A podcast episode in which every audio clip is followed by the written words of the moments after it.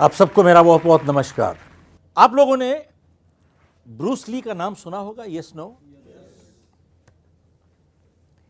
दुनिया में सबसे बड़े लेजेंड मार्शल आर्ट में अगर कोई हुआ है तो वो ब्रूस ली हुआ है। तकरीबन सबने हाथ खड़ा कर दिया, आपने सब नाम सुना उनका। लेकिन एक बात बताइए, आप लोगों में से कितने लोगों को यह मालूम है कि ब्रूस ली की एक टांग दूसरी टांग से एक इंच छोटी थी। कितने लोगों को मालूम है? शायद हार्डली वन परसेंट साहब, एक साल पहले मुझे भी मालूम नहीं था। जब मैं अपनी किताब लिख रहा था, जब रिसर्च कर रहा था, तब मेरे को मालूम हुआ कि ब्रूस ली की एक टांग दूसरी टांग से एक इंच छोटी है, साहब। एक एम एम दो एम एम तीन एम एम का फ़र्क हो तो आदमी की अलाइनमेंट फ़र्क पड़ जाती है। एक इंच। और ब्रूसली की आई साइट माइनस टेन थी। Minus ten. ये अपने अपोनेंट को देख नहीं पाता था बिना लेंसेस के। और ब्रूसली डेली पाँच हज़ार पंचिस की प्रैक्टिस करते थे, daily five thousand punches per day. और ब्रूसली ने एक बात कही थी जो मैंने अपनी किताब में, नई किताब में डाली है। कहते हैं, मुझे उससे डर नहीं है जिसको दस हज़ार तरीके आते हैं किक करने के लिए। उससे डर नहीं है साहब। मुझे उससे डर है जिसको सिर्फ़ एक तरीका आता है, लेकिन उसने उस एक तरीके का अभ्यास और प्रैक्टिस दस हज़ार बारी किया हो, वो खतरनाक आदमी है साहब। He says, I am afraid of a person who knows only one way to kick, but he has practiced as one way 10,000 times. That is the dangerous one. साहब आप देखें ब्रूस ली जैसे स्टीव जॉब जैसे Michael Phelps का नाम सुना है आपने ये स्नो आप लोगों में से कितने लोग हैं जिनको ये मालूम है कि ओलंपिक से दो साल पहले माइकल फेल्प्स का हाथ फ्रैक्चर हो गया था। हम नहीं no okay hardly any one person देखिए, माइकल फेल्प्स ने मार्क स्पिट्स का रिकॉर्ड 36 साल का रिकॉर्ड तोड़ा था। और बेजिंग में 2008 में ही वन एट गोल्ड मेडल्स आठ गोल्ड मेडल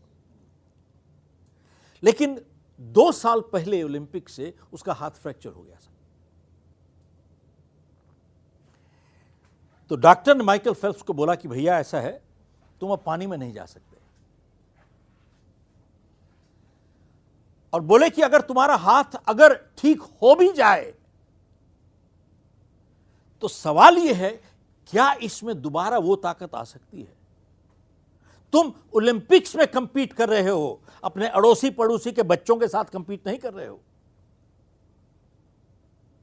बोले, तुम पानी में नहीं जा सकते अब। माइकल फेल्प्स दस साल से यह सपना लेके जा रहा था कि उसने चैंपियन बनना है। वो अपना सपना टूटते हुए नहीं देख पा रहा था। किसी ने बहुत अच्छी बात कही है। सपने वो नहीं होते जो नींद में आते हैं। सपने वो होते हैं जो नींद नहीं आने देते हैं। माइकल फेल्प्स ने डॉक्टर को बोला कि मैं पानी में जाऊँगा भाई। मैं हाथ नहीं चलाऊँगा, पाँव चलाऊँगा। साहब, इसने पूरी प्रैक्टिस की दो साल। और 2008 में ओलंपिक्स में दुनिया में नया रिकॉर्ड कायम किया इसने। आठ गोल्ड मेडल जीते इसने। और उनमें से एक गोल्ड मेडल था जो, वो रेस थी 100 मीटर्स बटरफ्लाई स्ट्रोक अंदाज़ा लगाइए कि इसके बीच में और जो नंबर दो पे आए थे, कितना फ़र्क था। साहब, एक सेकंड का सौवा हिस्सा। हेलो एक सेकंड का सौवा हिस्सा। कैसे कैलकुलेट करते हैं साहब, मुझे मालूम नहीं। और ये मेरा वर्जन है, अब तक तो जो मैं आपसे शेयर कर रहा था, जो किताब में पढ़ा मैंने कहीं। अब ये मैंने ऐड किया वहाँ पे। वहाँ पे कुछ लोग थे प्रेस वाले। जब माइकल फेल्प्स आठ गोल्ड मेडल जीत गए तो कहते हैं कि मस्ट बी लकी डे भाई, किस्मत ने जिता दिया आपको। तो जब उसने ये सुना कि किस्मत ने जिता दिया माइकल फेल्प्स को बहुत बुरा लगा सर। कहता है, इधर बताता हूँ, किस्मत ने क्या दिया मुझे? कहता है, मैं इस इवेंट के लिए पिछले दस साल से प्रैक्टिस कर रहा था और पिछले चार सालों में मैंने दस हज़ार घंटों की प्रैक्टिस की है, चार सालों में। और अगर आपका गणित अच्छा है, इसका मतलब है तकरीबन आठ घंटे डेली बिना एतवार के। और वो उसको कहता है, माइकल फेल्प्स कहता है कि आप अगले चार साल के लिए आठ घंटे डेली पानी में बैठ जाओ, आपका जिसम सुकड़ जाएगा। पूछता है, क्या मुझे किस्मत ने जिता दिया है? क्या मुझे किस्मत ने जिता दिया है? साहब, ऐसा है। कहता है कि एथलीट पंद्रह साल की तैयारी करते हैं, पंद्रह सेकंड की परफॉर्मेंस के लिए यस नो बोले, जाके देख के आओ उनकी ज़िंदगी। पंद्रह साल की तैयारी करते हैं, पंद्रह सेकंड की परफॉर्मेंस के लिए। और जानते हैं, जिन्होंने ज़िंदगी में कुछ नहीं करना है, खुद। जो भाग्यवादी होते हैं, कहते हैं भाग्य में जिता दिया साहब।